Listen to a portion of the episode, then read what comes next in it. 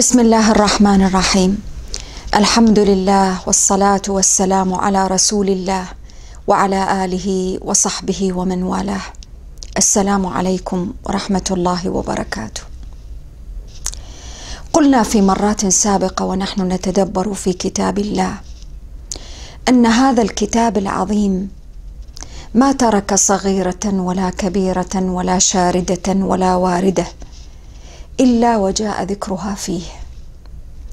ولم تكن في يوم من الأيام رسالة القرآن العظيم رسالة موجهة إلى فئة معينة من الناس دون غيرهم ولا إلى بيئة أو زمان دون غيرها. السورة التي بين أيدينا اليوم سورة تشتد حاجة البشرية إلى الوقوف على قيمها ومبادئها. سورة من قصار السور لا تزيد آياتها عن السبعه ولكن رغم ذلك هذه السورة دستور في حقوق البشرية. دستور في حقوق الإنسان. دستور في حقوق فئات لطالما نسيت ونساها الناس في خضم مشاغل الحياة المختلفة. والعجيب في هذا كله أن هذه السورة على قيمتها العظيمة في حقوق الإنسان وحقوق فئات معينة من الناس إلا أنها قد نزلت في مرحلة مبكرة جدا في العهد المكي. فهي تعد من أوائل ما نزل في تلك المرحلة. وعلى الرغم من ذلك هذه السورة تكلمت عن نظام اجتماعي متكامل. نظام اجتماعي دعائم البناء فيه لا تقوم على دولة لأننا نعلم أن الفترة المكية في عصر الرسالة ما كان فيها المجتمع المسلم قد تشكل. المجتمع المسلم كان عبارة عن أفراد وليسوا مجرد أفراد أفراد يقع عليهم الاضطهاد وتقع عليهم صنوف وأشكال العذاب. وينزل القرآن العظيم ليخاطب هؤلاء الأفراد والعالم بأسره. الخطاب القرآني رسالة عالمية. ولكنه حين نزل بهذه السورة العظيمة نزل يخاطب الفئة التي نزل فيها. وحال تلك الفئة من الضعف من الصعوبة والشدة والمحن المختلفة ما لا يعلم به إلا الله سبحانه وتعالى. يخاطبهم بهذه السورة ليقيم دعائم التكافل الاجتماعي وحقوق البشر وحقوق الناس في قلب الفرد اولا في عقيدة الفرد اولا. ويجعل من ذلك الدستور الإنساني المعتني بحقوق الإنسان دستورا يقوم الضمير على حمايته ومراعاته ومراقبة ما جاء فيه. نموذج عظيم. لا يمكن أن يوجد إلا في هذا الكتاب الذي أنزله الخالق سبحانه وتعالى. السورة التي بين أيدينا اليوم سورة الماعون. هذه السورة العظيمة سبقتها في ترتيب المصحف. سورة تعرف باسم قريش. والسورة التي جاءت بعدها في الترتيب سورة الكوثر. وكعادتنا في بيان الترابط بين السور والتناسب بينها. السورة التي قبلها سورة تتحدث عن منة الله عز وجل على قريش لإلاف قريش إلافهم رحلة الشتاء والصيف. فليعبدوا رب هذا البيت ممتنا عليهم بقوله عز وجل الذي أطعمهم من جوع وآمنهم من خوف. فقريش التي كفرت بهذا القرآن العظيم وبرسالة النبي صلى الله عليه وآله وسلم. تتقلب وتصبح وتمسي بين نعمتين. من نعم الله عز وجل ظاهرة عليها. أطعمهم من جوع وآمنهم من خوف. وما بين الأمن الغذائي والأمن النفسي والمجتمعي والعسكري الذي تقلبت فيه قريش تأتي سورة الماعون في الوسط. تأتي سورة الماعون مذكرة الانسان بفئات قد لا يلتفت إليها في حياته. ثم تأتي بعدها في الترتيب سورة الكوثر التي تمتن على شخص النبي صلى الله عليه وآله وسلم بقوله عز وجل إنا أعطيناك الكوثر فصل لربك وانحر. إن شانئك هو الأبتر.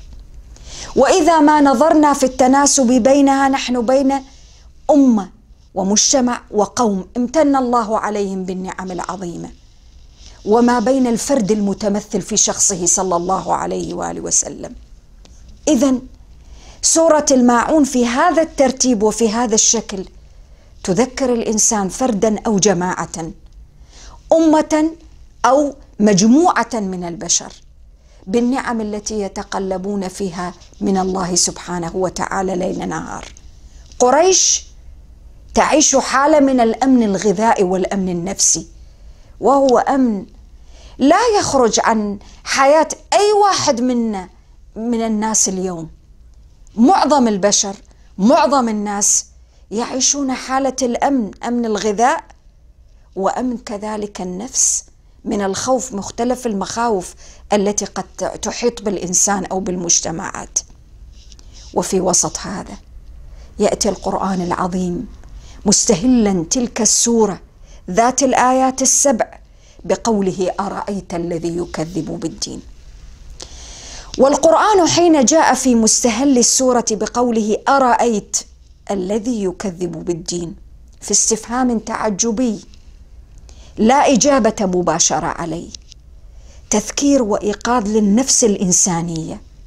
أن انظر والرؤية في القرآن تختلف عن النظر فهو ليس بمجرد العين ليس مجرد نظر بالعين فقط. الرؤية تشمل فيما تشتمل عليه آه، أفعال أخرى. تشتمل على التفكر وعلى النظر وعلى التبصر وعلى الوقوف على أولئك الذين يكذبون بالدين. صحيح. تعددت تفاسير المفسرين فيها. منهم من قال الدين هنا يوم الجزاء. ومنهم من قال الدين الإسلام بكليته وشموليته. أحكام تعاليم شرائع إيمان. ومنها ومنهم من المفسرين من قال بأن الدين خص خصص في هذه الآيات بالكلام عن قضية البعث. الكلمة شاملة لكل ذلك. أرأيت الذي يكذب بالدين؟ والآية استفهام تعجبي من حال أولئك الذين يكذبون بكل هذا الدين. وهو الأولى والله أعلم من الأقوال. هذا الذي يلفت الانتباه في قضية في أول آية في في هذه السورة العظيمة. لتلفت انتباه البشر أن تدبروا في حال أولئك الذين يكذبون. وما هي مواصفاتهم؟ الشيء العجيب أن هذه الآية السورة بآياتها السبع حوت وقدمت أقبح السلوكيات التي يمكن أن يتصف بها البشر عبر الأزمنة وليس فقط في البيئة المكية. سورة نزلت في مكة. سورة مكية. ولكنها كعادة القرآن العظيم. سواء نزلت السورة في مكة أو في المدينة هي تخاطب البشر وتخاطب الإنسانية. يا ترى ما هي أعظم مواصفات أولئك الذين يكذبون بكل الدين؟ والدين يشمل كل شيء. يشمل الاعتقاد بالقلب. يشمل كذلك السلوكيات المختلفة بالجوارح واللسان. يشمل كذلك كل ما يمكن أن يخطر على بال الإنسان من مسلمات ويقينيات. وأول صفة من مواصفات هؤلاء التكذيب. أرأيت الذي يكذب بالدين؟ والتكذيب بشيء هو يقيني لأن الدين هنا هو يقين هو حق. مجرد عملية التكذيب هي من أقبح الصفات التي تعتري القلب حين يكذب بشيء يشهد له الواقع يشهد له كل شيء من حولنا. هذه أبشع صفة من الصفات. ولكن ونحن نتكلم عن التكذيب والتصديق. هذا في القلب ما شواهده في الواقع. إنسان حين يكذب ما الشاهد على كذبه؟ لا أحد في البشر كل البشر حتى أعتى المكذبين. لا يمكن ابدا أن يقول بأنه هو مكذب ولا كاذب. مستحيل. الكذب صفة. تخجل منها النفوس حتى النفوس الكاذبة. في صفات دنيئة النفوس حتى تلك النفوس التي تزاولها. وباتت تلك الصفات أصلا فيها تشعر بالعار حين تنسب إليها تتبرأ منها. فلا كاذب يقول أنه كاذب أو مكذب ولكن سلوكيات ذلك الإنسان أفعاله تصرفاته تشي وتكشف عن ذلك الكذب الذي استقر في قلبه والقرآن العظيم في هذه السورة يعطي مقصد عظيم أيضا من مقاصدها. مقاصد السورة عظيمة سنأتي عليها. ولكن المحور المقصد الرئيس ذاك التصديق بالدين بكليته. ذلك التصديق الذي يحتوي فيما يحتويه الإيمان بالبعث. إيمان بالبعث الذي يشكل محور حركة في حياة الإنسان. يشكل دافع عظيم يدفع به إلى العمل إلى التحلي بأعظم الصفات والسلوكيات. وإذا بالقرآن العظيم في هذه السورة وفي ثاني آية من آياتها يعطي المواصفة الأولى يعطي مواصفة الكذب يعطي مواصفة لخلو القلب من التصديق بالله. القلب إذا خلا من الصدق مع الله ولله وخلا من الإيمان الذي هو أعظم صدق. والا إذا الإنسان ما صدق بوجود الله بأي شيء يصدق؟ الله حق. إذا انتفت هذه الحقيقة وذاك الصدق من نفسه وقلبه ما الذي يا ترى سيكون صدقا في حياته إن لم يصدق بالله؟ انعكس على سلوكياته. وإذا بالسورة العظيمة. تبدأ بأول صفة من مواصفات السلوكية لذلك التكذيب في الواقع وهي من أقبح الصفات. قلنا أن سورة الماعون حوت هذه الصفات وقدمتها لأجل التحذير من الانخراط في سلوكياتها وفي أصنافها. قال فذلك الذي يدع اليتيم. شيء عجيب. أول صفة من صفات الإنسان الذي يقطع علاقته مع الله. خلو الرحمة من قلبه. والقرآن العظيم في هذه السورة حين جاء بتلك الصفة جاء ليس بمجرد أن هذا الإنسان لا يتعامل برحمة مع اليتيم لا. قال يدع ويدع يعني يعنف يعني يوبخ. ويا ترى من هو ذاك اليتيم الذي احتفل به القرآن؟ القرآن العظيم. ومتى؟ في بدايات العصر المكي. يعني وهو يخاطب قوم هم من علية القوم قريش التي نزل فيها والتي سورة قريش هي قبل هذه السورة في الترتيب. يخاطبهم بمراعاة حق اليتيم. من هو اليتيم؟ اليتيم الذي لا أب له قبل أن يبلغ سن الحلم أو الرشد. هذا الذي فقد حنان الأبوة. القرآن العظيم يبتدئ بحقه أولا. وتدبروا معي. القرآن ما تكلم هنا عن قضية مال. لم يتكلم عن قضايا مادية. هناك سور أخرى تكلمت عن الذين يأكلون أموال اليتامى. الآية هنا لم تتكلم عن أموال. الآية تكلمت عن تصرف نفسي وسلوكي فذلك الذي يدع اليتيم يعنف ويوبخ سلوك. قد يكون بمجرد حركة بسيطة التعنيف أو التوبيخ ممكن يكون حركة بسيطة ممكن يكون حتى بالعين ممكن يكون توبيخ ممكن يكون أن يطرق بابه فلا يفتح. أو يفتح له ويرتفع يرتفع صوته أو يرفع صوته عليه أو ما شابه. ممكن أشياء كثيرة ولكنها لا تخرج عن الحالة النفسية. ومع ذلك القرآن العظيم يبدأ بها. التكذيب بوجود الله سبحانه وتعالى لا بد وأن ينعكس على سلوكيات الإنسان. لأن الرب الرحمن الرحيم كلما ازداد الإنسان معرفة به ازداد تعرضا لرحمته.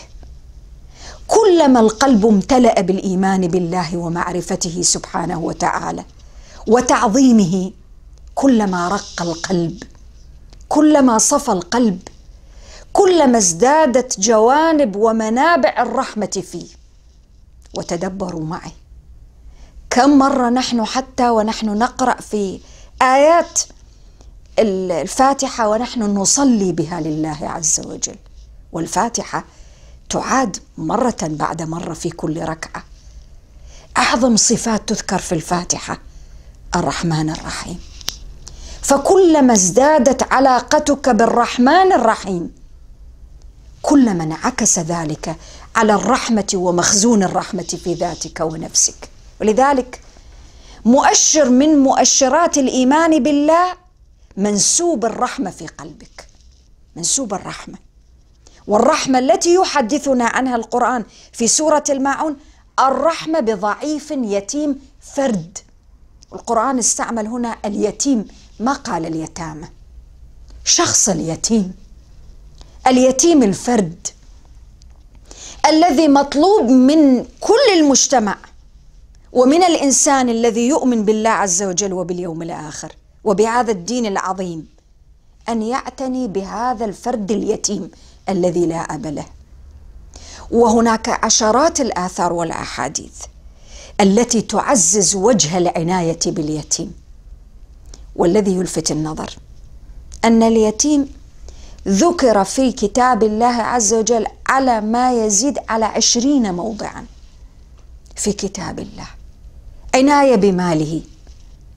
عناية بنفسيته عناية بحقوقه عناية بكل ما يتعلق به.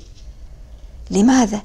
فقد أبا وأراد القرآن أن يجعل كل الرجال والنساء آباء وأمهات لهذا اليتيم الذي فقد أبا. لا يشعر بغربة لا يشعر بوحدة لا يشعر بفقر. ولماذا يا ترى اليتيم لا يشعر بفقر ولا حاجة ولا غربه لأن الدين ليس مجرد علاقة خاصة بينك وبين الله لا تنعكس على سلوك أو أخلاق أو تعامل. تلك العلاقة وذاك الدين يبدأ بقلبك ولكن لا حدود لنهايته لا سقف له. يمتد ليرفع كل ما تقوم به وتعمل به للخالق الذي أنت آمنت به. ولذلك كان التعجب أرأيت الذي يكذب بالدين؟ ثم إن القرآن العظيم خص صنفين من البشر في هذه السورة العظيمة. الصنف الأول اليتيم منزلة قيمة ويتعجب الإنسان وهو يرى كيف يعتني القرآن العظيم باليتامى. مع هذه العناية العجيبة؟ ناس في كثير من المجتمعات يعتنون بفلان ابن فلان المعروف الأب والحسب والنسب ويصلونه لأجل أن يصلهم. واليتيم انقطعت صلته بهذا الجانب. لا أب له. والله سبحانه وتعالى أراد أن يصله بالمجتمع بأسره. والصنف الثاني من البشر ربي عز وجل في السورة قال ولا يحض على طعام المسكين. صنف آخر عززه ورفع قدره القرآن والناس في الدنيا قد يحطون قدره. مسكين. والمسكين كذلك يلفت للنظر أنه ورد ذكره في كتاب الله المساكين والمسكين مفردا وجمعا فيما يزيد على العشرين موضعا. كلها في سياق المدح كلها في سياق العناية والحماية. ليس لأجل أن القرآن يريد أن يجعل من الأمة المسلمة المؤمنة به زمرة من المساكين أو شلة من المساكين. لا لا. ولكن لأنه يريد أن يصنع من تلك القلوب التي آمنت بتعاليمه وشرعه وأحكامه أمة رحيمة رؤوفة أمة تعتني حتى بأولئك الذين حرموا من جوانب العناية في مجتمعاتهم لسبب أو لآخر. ولذلك كلمة مسكين إذا تتبعناها في اللغة وجدناها كمفردة تأتي من مادة السكون وليس المسكنه في فرق شاسع. المسكنه عقوبة ضرب الله بها آه، عدد من بني إسرائيل. قال ضربت عليهم الذلة والمسكنة وباءوا بغضب من الله. ها عقوبة. المسكين يختلف عن المسكنة. المسكين أصل الكلمة من السكون والسكون قلة الحركة والعجز عنها لسبب أو لآخر. إنسان قد يعجز عن الحركة إما لإعاقة ربما إعاقة فعلا حركية وربما لقلة ذات اليد. وربما لحالة نفسية أو أزمة يمر بها. كل هذا وارد. الشاهد أن المسكين يشمل كل هذه الفئات التي عجزت عن الحركة نتيجة لضعف أو عجز نفسي أو ما شابه أو مالي أو مادي. بمعنى آخر مجموعة من الناس الذين عجزوا عن الحركة سواء كانت حركة حسية أو أحيانا حركة كسبية أو أحيانا حركة نفسية. الانسان المسكين هو ليس مجرد إنسان لا مال لديه أو ليس لديه ما يكفيه كما جاء أو ورد في التعريف الفقهي. ولذلك فرق الفقهاء بين المسكين وبين الفقير. وهناك فرق ولكن الفرق لا ينحصر فقط في الجانب المادي. القرآن لا يحصر القضايا في الجوانب المادية فحسب. اذا يا ترى من هو هذا المسكين الذي يعتني به القرآن العظيم ويحض على إطعامه بقوله محذرا ولا يحض على طعام المسكين؟ ولماذا الطعام فقط؟ ولماذا لم يقل شيئا آخر؟ هناك المسكين ليس مجرد إنسان لديه حاجة مادية فحسب. ممكن يكون لديه حاجة نفسية. والقرآن العظيم يخص بالذكر في هذه السورة تحديدا قضية الإطعام. قال ولا يحض على طعام المسكين. ولو تتبعنا لفظة المسكين في كتاب الله لوجدنا أن كثيرا من الكفارات عن الذنوب والمكفرات في حلف اليمين وما شابه جاءت بإطعام المساكين. لماذا إطعام المساكين؟ لماذا ليس شيئا آخر؟ اولا قضية الإطعام هي عبارة عن تحقيق نسبة من الأمن الغذائي الذي لا تستقر الحياة بدونه.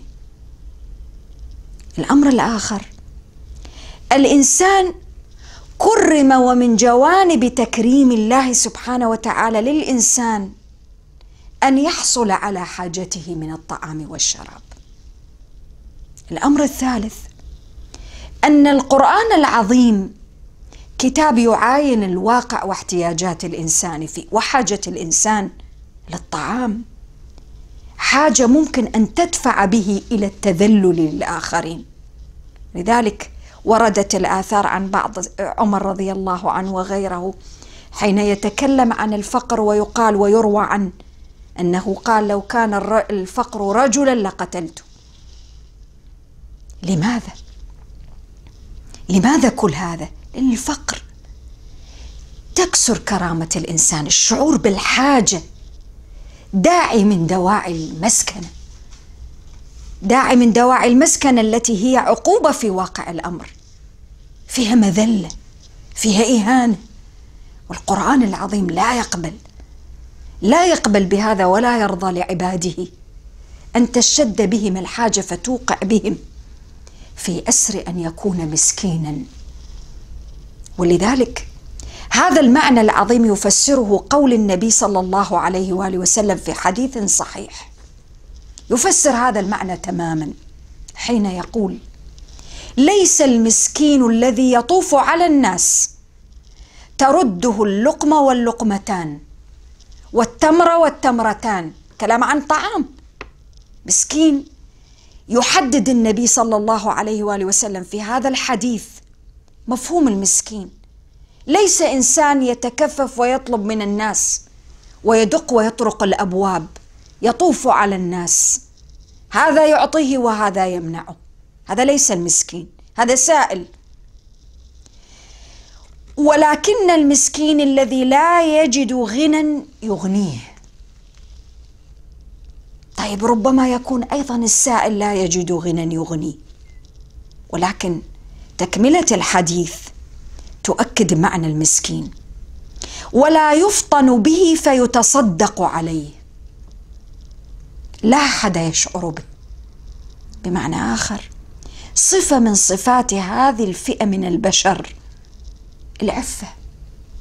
والقرآن العظيم في سور أخرى قال لا يسألون الناس الحافه يحسبهم الجاهل أغنياء من التعفف. في عفة نفس. والحاجة إلى الطعام قد تكسر تلك العفة وتلك العزة التي ينبغي أن تكون في النفس الإنسانية والكرامة الإنسانية محافظا عليها.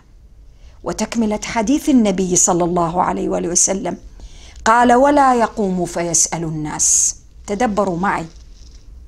في فقرتين النبي صلى الله عليه وآله وسلم يؤكد هذا المسكين.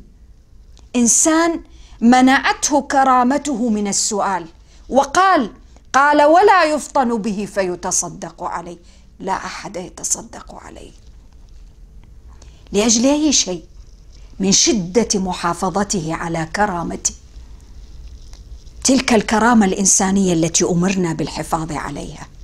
اذا المسكين ليس كما يفسره فقط عدد كبير من الفقهاء متعلق المسكنه أو المسكين أو الفقير بالحاجة المادية فحسب. لا في حاجة أخرى نفسية. أن هذا المسكين من صفاته أنه إنسان متعفف. أنه إنسان يحافظ على كرامته الإنسانية. ويربأ بنفسه أن تدفع به الحاجة إلى الطعام إلى أن يطلب من الناس أو يطرق أبوابهم. السؤال يبقى مطروحا. يا ترى لما يعتني به القرآن هذه العناية؟ الرب. الرب الذي أراد لتلك النفوس التي فيها كرامة. أن يحفظ عليها كرامتها. مسكين أو مجموعة المساكين أناس قد تغلق عليهم الأبواب. أنا وأنتم لا نشعر بهم.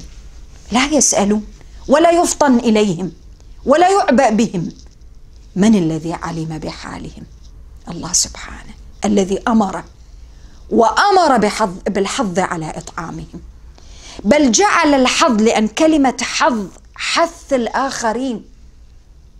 يعني معناه أن قضية إطعام المسكين لا تكن قضية فردية متعلقة بأفراد الأشخاص فحسب. لا تصبح عمل تعاوني في المجتمع كله. لأن هنا كلمة ولا يحض على طعام المسكين هي لا تتعلق بالفرد فقط. إنسان لا يدعو ويحث الآخرين على إطعام المسكين. ومن باب أولى أنه هو يطعم المسكين. ولا يكفي أن يطعم المسكين ولكن عليه أن يحث غيره على إطعام المسكين. يعني عمل جماعي عمل تطوعي يعني عمل جمعي يقوم به أفراد المجتمع كلهم لأجل العناية بهذه الفئة من الناس. لماذا القرآن يعطي هذه المنزلة لهؤلاء المساكين؟ ليس فقط لحاجة مادية وإنما لرفع قيمة الكرامة الإنسانية. تدبروا معي في هذا المعنى العظيم. كرامة الإنسانية في سورة الماعون وهي حق من حقوق البشر. وكل حقوق الإنسان وثائق ومواثيق حقوق الإنسان. لم تأتي بهذه الجوانب النفسية الدقيقة في الحفاظ على كرامة الإنسان. ولذلك صحيح الكلام عام إنه لابد من محافظة على كرامة الإنسان وكرامة الإنسان محفوظة ولكن أن يكون التفصيل دقيقا. إنه الإنسان لا يسأل الطعام أو الحاجة إلى الطعام أو يذل لأجل حاجة طعام هذا ما راعته ولا مواثيق الدول كلها ولا حتى في عصرنا هذا هذا الزمن المتقدم المتحضر الذي نعيش فيه. والقرآن قبل هذا العدد المهول من القرون. يحافظ على الكرامة الإنسانية ويأتي بهذا الحق المشروع. ولذلك من العيب على البشر اليوم أن يجعلوا المساكين من أطفال ونساء وأمهات يعيشون في الملاجئ أو ما شابه أو في المخيمات أن يمسك كل واحد منهم اناء أو وعاء لأجل أن يطلب طعاما. من العيب ومن العار على الإنسانية. أن تلجئ هؤلاء لأن يقفوا في طوابير طويلة. وفي أيديهم وعاء فارغ يريدون أن يملأ من طعام أو شراب. القرآن العظيم عالج هذه الإشكالية. وجعل طعام المسكين والطعام بالذات وفي أكثر من آية في كتاب الله عز وجل. والدليل بأنه جعل الكفارات إطعام مساكين. إطعام ستين مسكين إطعام عشرة مساكين. لأجل أي شيء؟ لأجل أن يحافظ على الكرامة الإنسانية في نفس المسكين. فلا يجعل البشر الآخرين الذين شعروا بنعمة الأمن الغذائي يعرضون عن هؤلاء ويدفعون بهم للحط من كرامتهم الإنسانية والوقوف طوابير على الأبواب يستجدون الطعام. تدبروا معي في هذه اللمسة القرآنية المعجزة العظيمة. إن أنت حين تطعم الطعام لا تنتظر أنت الذي تبحث عن المسكين وليس المسكين يبحث عنك. أنت حين تكفر في الكفارات أنت تبحث عن المساكين وتسعى إليهم. لا هم يسعون إليك ولا يقفون على بابك. من رفع هذه الكرامة العظيمة؟ ولماذا هذا الربط العجيب والعناية العجيبة بالمساكين؟ لأجل أن يجعل الحفاظ على الكرامة الإنسانية عاليا شامخا. ثم اللفتة المهمة الأخرى أن الإنسان المسكين كما فسره حديث النبي صلى الله عليه وآله وسلم إنسان متعفف فمن تعفف عفه الله سبحانه وتعالى. ومن تعالى بإيمانه ونفسه عن أن يمد يده بالسؤال لأحد. رفع الله قدره. أي علاقة عظيمة بين خالق كريم يعلم ما تخفي الصدور وبين بشر. قد لا يؤبه لهم من قبل الناس ولكن الله أعلى قدرهم. تدبروا معي في هذه المعاني العظيمة.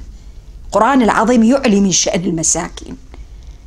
ولذلك لا نجد نحن في في قوانين ودساتير الدول حقوق المسكين ولا حقوق اليتامى. ونجد في القرآن حقوق اليتامى والمساكين. أمر آخر يلفت النظر عند تدبرنا في سور أخرى وآيات أخرى ذكرت المساكين. قوله عز وجل في سورة الإسراء قال وات ذا القربى حقه والمسكين وابن السبيل ولا تبذر تبذيرا. بعد الأقارب المساكين أسرة ممتدة. المؤمن لا يعتني فقط بأقاربه أو بأهله وناسه. ممن تربطهم رابطة الدم تربطه بهم رابطة الدم.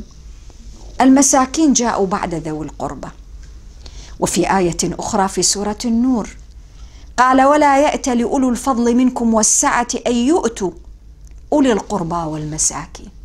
بعد أولي القربى المساكين.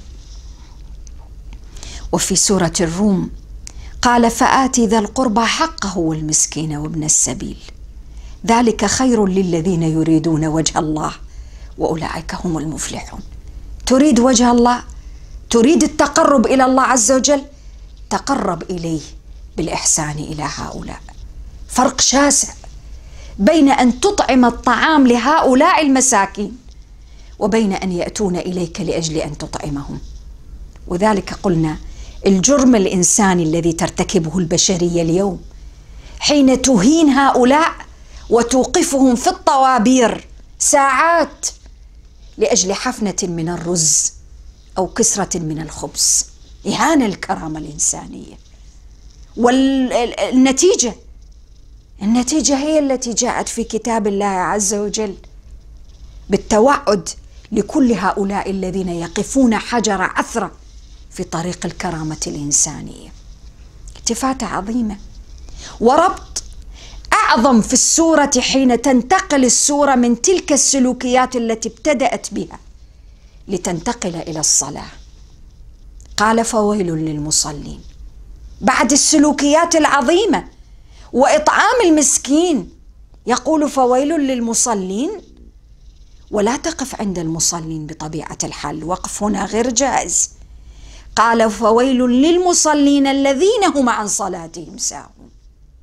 لولا أنك سهوت عن صلاتك بمقاصدها ومعانيها وخشوعها وآثارها في نفس الفرد والمجتمع لما حدث ما حدث. هذا الربط العظيم.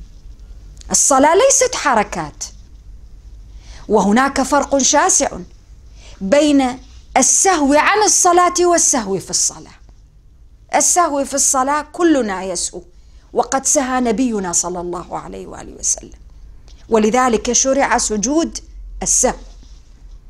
ولكن أن تسهو عن صلاتك هذا صفة من صفات وأثر من آثار النفاق الذي يناقض مفهوم الإيمان. لأن الصلاة في حياتك ليست تحصيل حاصل وليست كماليات. الصلاة جزء لا يتجزأ من حقيقتك الإنسانية. صلاه جزء لا يتجزأ من حقيقتك الإنسانية. فكما أنك لا يمكن أن تغفل عن حاجتك للطعام حاجة الجسد للطعام. كيف تغفل عن حاجة القلب والجوارح والعقل للصلاة وتدبروا معي في الترابط. الكلام عن الطعام ثم يأتي بعده متزامنا ومتلازما الكلام عن الصلاة. الطعام غذاء الجسد والصلاة غذاء الروح. قال فويل للمصل توعد! ما الصلة بين هؤلاء وهؤلاء المصلين الذين سهوا عن صلاتهم؟ الإنسان حين تغيب حقيقة الصلاة عن قلبه وذاته وحياته وفكره وواقعه فيسهى عن خشوعها ولا يلتفت إلى أوقاتها ولا يلتفت إلى واجباتها والقيام بها حق القيام. ينعكس ذلك على السلوكيات المختلفة في واقعه. وما ابتعاد الإنسان وتعنيفه لليتيم وغفلته عن المسكين إلا انعكاس لتفريطه في صلاته. لذلك مرة أخرى إذا أردنا أن نقيس منسوب الصلاة في حياتنا وتحققها وخشوعها فلينظر الفرد منا والمجتمع إلى تعامله مع تلك الفئتين يتيم ومساكين. إذا أنا أسقطت من حياتي الواقعية العناية باليتامى والمساكين هذا دليل ومؤشر خطر على أن حقيقة الصلاة لم تستقر بعد في حياتي. الذين هم عن صلاتهم ساهون. الصلاة ليست حركات. الصلاة ليست قيام وركوع وسجود. فحسب. إذا لم تحرك القلب والجوارح للسعي في الأرض بالإحسان والعطاء والمن. ولذلك نبينا صلى الله عليه وآله وسلم قال جملة من الأحاديث والأقوال والآثار الصحيحة في السعي عن تلك الفئات التي نسيت في المجتمعات وغالبا ما تنسى. قال على سبيل المثال الساعي على الأرملة والمسكين كالمجاهد في سبيل الله القائم الليل الصائم النهار. وكلنا يعلم ما هي درجة هؤلاء. صنف المجاهد في سبيل الله من اعلى الأصناف والدرجات. ولماذا خص المسكين؟ لماذا لم يقل الفقراء؟ لماذا لم يقل أصناف أخرى؟ وتدبروا في الكلمة قال الساعي. الساعي هنا هو ليس إنسان مجرد عابر سبيل في فرق بين أن تكون ساعيا وأن تكون عابرا. عابرا تقوم بحقهم مرة وتنسى مرات تعطيهم مرة وتغفل مرات. ولكن ساعي بمعنى أنك قد جعلته عملا من أعمالك اليومية ولذلك نحن على سبيل المثال نقول ساعي البريد وظيفته أنه ساعي بريد. هذه وظيفة. فأنت حقيقة من حقيقتك وجزء من وظيفتك. أصبحت السعي على هؤلاء الفئات أرملة ومسكين. تدبروا معي في عظمة هذا الدين وأحكامه ولذلك تستحق أن تكون الآية الأولى أرأيت الذي يكذب بالدين؟ ليس فقط تكذيب بيوم الدين لا تكذيب بكليات الدين وجزئياته وتشريعاته وأحكامه. وهذه ما تضمنته سورة الماعون في سبع آيات. هذه هي الدين هذا هو أحكامه. سورة الماعون وهي من قصار السور حوت كل الدين. إن الدين ما هو؟ الدين تصديق. الدين صلاة وشعائر وعبادات. الدين إخلاص لله سبحانه وتعالى. الدين سلوكيات وأخلاقيات. كلها في سورة الماعون. تصديق بالاستنكار على من يكذب بالدين. إخلاص لله بالآيات التي ستأتي الآن بعدها. سلوكيات وأخلاقيات بمراعاة هذه الفئات الفقيرة ذات الحاجة في المجتمع إلى الدعم النفسي والدعم المعنوي والدعم المادي. وهؤلاء الذين توعدتهم الآيات فقال فويل للمصلين الذين هم عن صلاتهم ساهون. سهو عن الصلاة وعن حقيقتها حتى لا تصبح جزءا من حقيقتك الإنسانية. يدفع بك إلى أي شيء؟ إلى أخطر مرض يصيب القلب. تدبروا معي سورة الماعون حوت كل شيء. الرياء. قال يراءون ويمنعون الماعون ويراءون عندها الوقفة هنا. تحولت الصلاة التي هي من أعظم شعائر الدين إلى عملية مباهاة ومراءاة للناس وتظاهر لأن الصلاة إذا تحولت إلى مجرد حركات جسدية باتت أقرب إلى الرياء منها إلى الإخلاص. الصلاة. لا تتخلص وتصفو من الرياء إلا بقدر. ما يلازم أعمال القلوب من أعمال الحركات والجسد. قياما ركوعا سجودا. معنى عظيم جدا. أنت تريد أن ترتقي بصلاتك في خشوعها في معانيها ومقاصدها؟ عليك أن تنتبه إلى ذلك. الصلاة في تناسب فيها عمل القلب لأنه ضد الرياء ما هو؟ الإخلاص. فأنت كلما كانت عنايتك بحركات الجسد فحسب. كان حظك ونصيبك من الرياء أكبر والعياذ بالله. وكلما كانت عنايتك بأعمال القلب كعنايتك بأعمال الجسد من ركوع لأننا لا نقلل من شأن حركات وصفات وهيئة الصلاة ركوعا وقياما وسجودا. كلما كانت عنايتك بأعمال القلب مع أعمال الهيئة في الصلاة كلما حظك من الإخلاص زاد. عنايتك بالإخلاص زادت ففتح الله عليك من الإخلاص ما يفتح. قال الذين هم يراءون والرياء هو ليس مجرد مباهاة للناس أو تفاخر أو تحسين صورتك أمام الناس. تدبروا معي في صفة الصلاة التي هي هنا بصفتها التي وردت في سورة الماعون. أثر من آثار النفاق الظاهر على الناس. أنك تحسن في صلاتك لأجل أن الناس ينظرون إليك. وهنا يكون قد كبر الناس في نظرك وفي قلبك. أكبر من الرب الذي هو أكبر من كل أحد. فأنت كلما كبرت الخالق سبحانه وتعالى كلما صغر الخلق في نفسك وفي عينك. وبالتالي لا تلتفت إليهم ولا تحسن الصلاة لأجلهم. إنك أنت لا تصلي لهم وإنما تصلي للرب الذي أمر بالصلاة. كلما كبرت الله في قلبك ونفسك وذاتك تصاغر الناس. وما عدت تراهم وأنت تصلي. وهذا يفسر معنى ما كان يحصل للسلف حين يقفون يصلون بين يدي الله. كان الواحد منهم كما روي في الآثار الصحيحة لا يشعر بما حوله. بل إن البعض منهم كانوا أهل بيته وأسرته من الأطفال وغيرهم. لا يتحركون ويلعبون إلا حين يدخل في صلاته. إنه إذا دخل في صلاته نسي كل ما حوله. تدبروا في قمة الترقي في الإخلاص.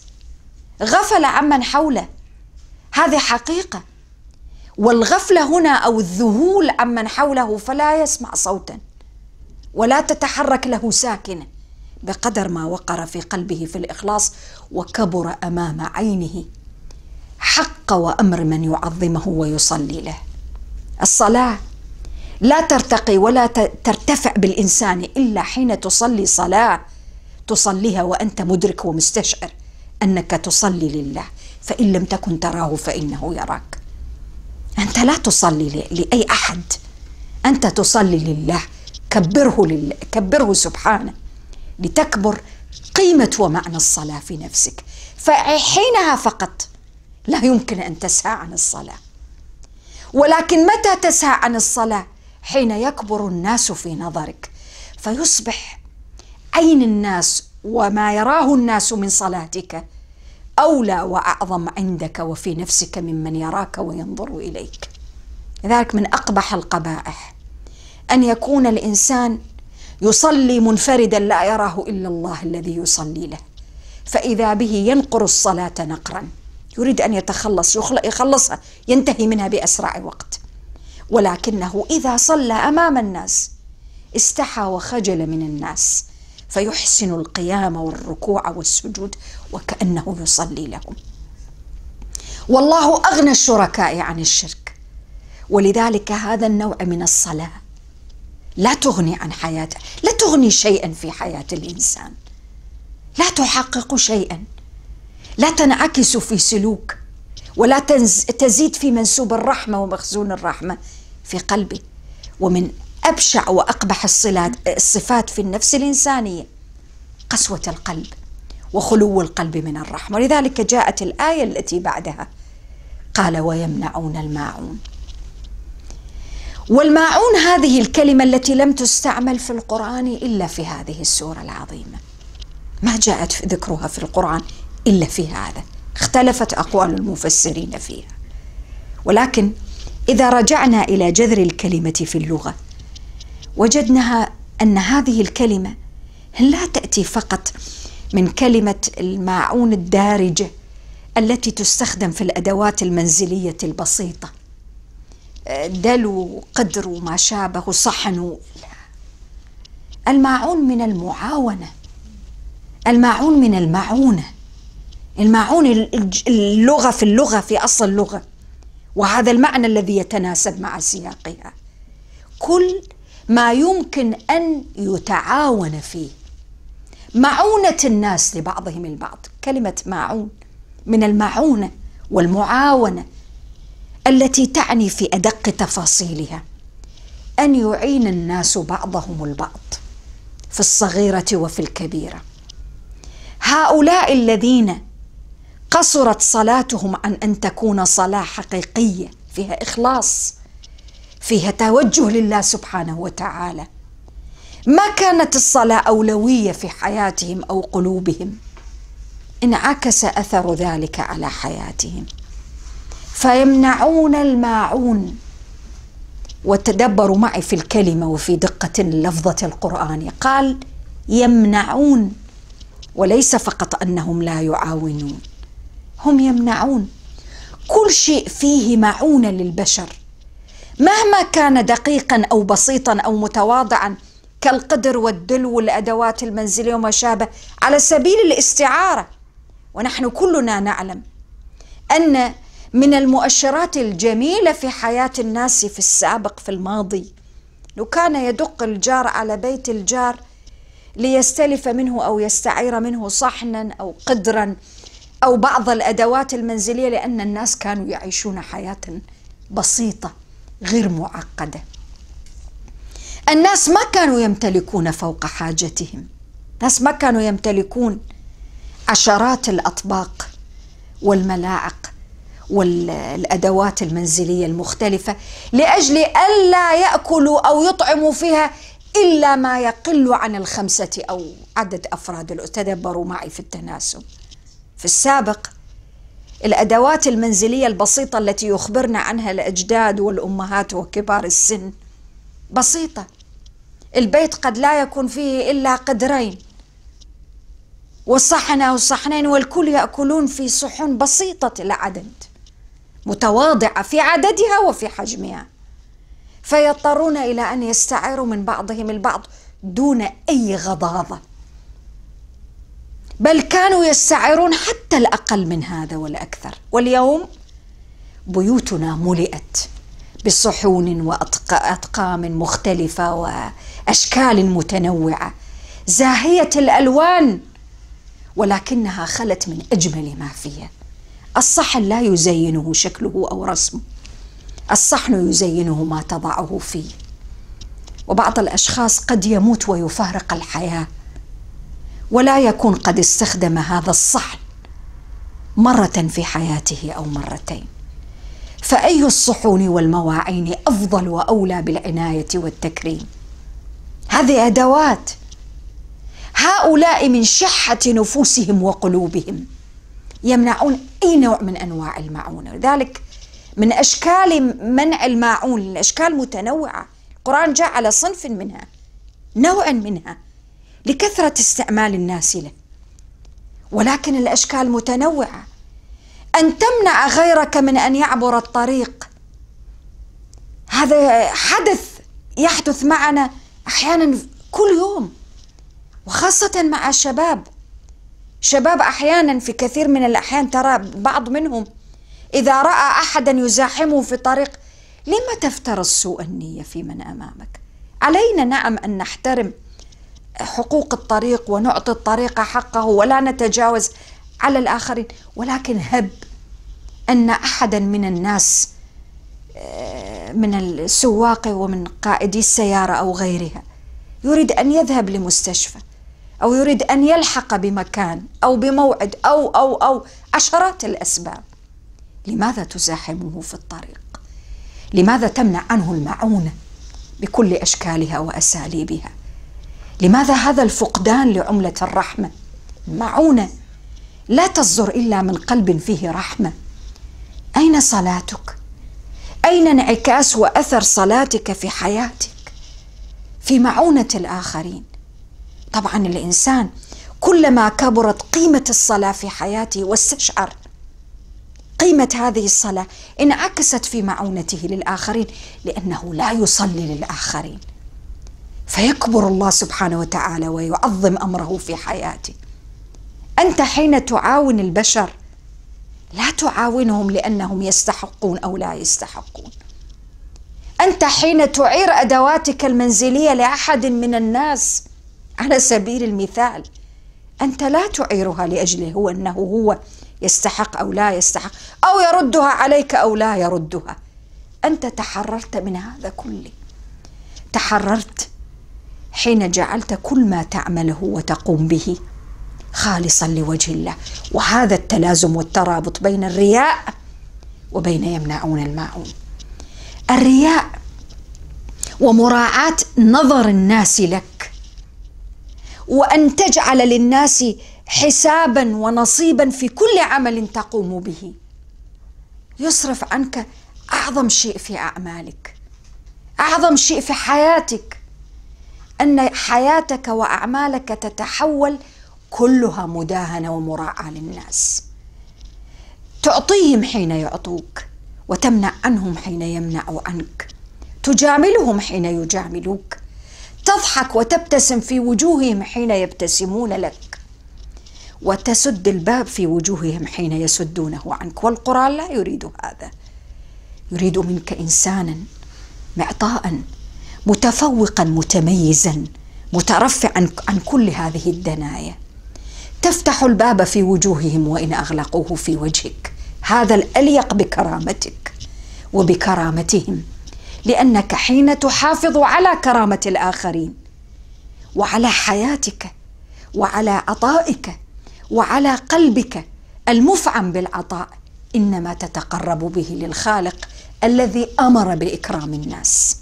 وأمر بالعطاء وأمر بفتح الأبواب حتى ولو غلقت في وجهك وأمر بأن تعطي وتعير حتى ولو شخصا جاء إليك وفي يوم من الأيام قد منع عنك ما أردت أن تستعيره منك. أذكر في يوم من الأيام كنت في زيارة للمغرب وأهل المغرب الحقيقة هم آه، من الأناس الذين جمعوا في كثير من الأحيان في من قابلتهم بين كرم الأخلاق وبين بساطة العيش. في من رأيت ومن التقيت بهم في رحلتي للمغرب التي كانت حقيقة رحلة متميزة. ولكن أذكر من الأناس الذين التقيت بهم التقيت بامرأة هناك. فاخرجت لي بعض الصحون أو الأطقم المغربية التي لشدة الزخرفة وجمال ما فيها وما رسم. إنسان يتأمل فيها ولا يريد أن يأكل فيها. فضحكت.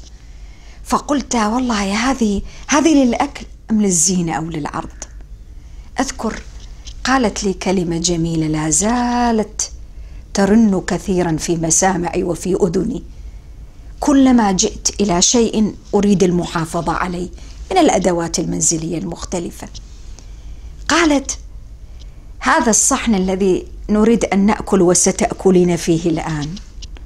صحن ورثته عن أمي وأمي ورثته عن جدتي عن عن أمها عن جدتها. قلت يعني هذا تراث. قالت تراث ضحكت. قالت كنا ونحن صغارا وكبارا كلما جئنا نريد أن نأكل فيه. أمي تقول لا لا تلمسوه اتركوه احتفظوا فيه. ومرت الأيام وتوفيت أمي ولم نمسك بهذا الصحن. واليوم ومنذ أن توفى الله والدتي وأنا في كل يوم أستعمل هذا الصحن وأكل فيه وأقدمه للضيوف. والذي يلفت نظري هكذا قالت أن الصحن بدا لي أجمل وأنا أراه وأنا قد اكل فيه أو يأكل فيه غيري. الأدوات البسيطة المختلفة التي تحولت إلى أصنام في حياتنا لشدة احتفاظنا بها حتى امتلكتنا وما عدنا نملكها نسينا من يملك الآخر. الصحن ولا السجادة ولا الكرسي ولا الاداه تدبروا معي في هذا الكلام والعلاقة في قضية الرياء. الرياء فيه مباهاة للناس فيه مفاخرة والقرآن يريد أن يطهر القلوب من تلك المراءة. كيف يطهرها أعر الأشياء التي تمتلكها. أعطها. ممكن ترجع ممكن ما ترجع مو مهم. المهم أن تتحرر أنت. من أكثر القيود تكبيلا وحبسا وسجنا لأجمل ما فيك وهو العطاء. العطاء هو الذي يحررك والمنع هو الذي يقيدك. على فكرة سورة الماعون قدمت شكلا من أشكال الحبس حبس النفسي المعنوي المنع من العطاء. أنت قد تكون حرا طليقا لست بالسجين. ولا وراء قضبان ولكنك سجنت في قيود أنت صنعتها قيد المنع منع العطاء. لا تعطي العطاء ليس فقط عطاء ماديا. سورة الماعون حررت هذه الفكرة. العطاء عطاء معنوي. ولذلك كان الحظ على طعام المسكين لأن الطعام أنت لا المسكين أنت تصل إليه. أصبح عطاء معنوي تذهب وتمسك وتأخذ الطعام وتذهب إلى مكان المسكين وتبحث عنه لأجل أن تعطيه الطعام كرامة لا منة منك. حررت السوره هذا هذا السجن والقيد الذي حبسنا فيه حين منعنا العطاء. تدبروا معي في اسم السوره سورة الماعون والمعونه لا شيء يحررك كمعونة الناس. أعن غيرك. أعطي ما عندك. العطاء لا يذهب بالرزق. العطاء يوسع الرزق. المنع هو الذي يذهب بالرزق. المنع هو الذي يقلل بركة الرزق. المنع هو الذي يمنعك من من استشعار العواطف التي لا تأتي إلا مع العطاء. أنت أجمل بعطائك. أنت أجمل بعطائك كما أن الإنسان يقبح بالمنع. المنع هو الذي يقبح في الإنسان ويصده عن الترقي في مجالات الإخلاص لله سبحانه وتعالى والارتقاء في مصاف الذين يعطون ولا يمنعون. الفارق شاسع بين من يمنعون وبين من يعطون فلا تكن مع ذلك الفقير. اعطي. وأنت إذا أردت أن تأخذ شيئا معك وتصطحبه معك حتى ولو كانت تلك الأواني التي أحيانا تشح النفوس عن استعمالها إما لغلاء ثمنها أو ما شابه إذا أردت أن تصطحبها معك أعطي استعمل افتح أعرها لغيرك اهدها لغيرك. ستأخذها معك وستجدها معك. ولذلك القرآن العظيم جعل من ضمن جزاء المؤمنين المخلصين أنهم يأكلون بآنية من فضة وقوارير وأواني مختلفة.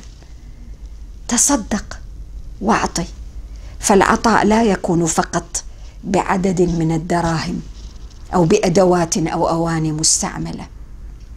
تحرر من هذا الحبس. حبس المنع يمنعون الماعون. وتدبروا معي في ذاك الترابط بين آخر سورة الماعون. قال ويمنعون الماعون. وأول سورة الكوثر قال إنا أعطيناك الكوثر. كلما تحررت من المنع كلما فتح الله عليك باب العطاء. صحيح أن بداية سورة الكوثر إنا أعطيناك الكوثر وهذا عطاء خاص بنبينا صلى الله عليه وآله وسلم. ولكن لا ننسى أننا كذلك سنرد على حوضه صلى الله عليه وآله وسلم. ولا يرد على حوضه من كان مانعا للخير مانعا للعطاء. كلما أعطيت كلما أعطاك الله. تناسب عجيب. بين ختام السورة وبين أول سورة الكوثر.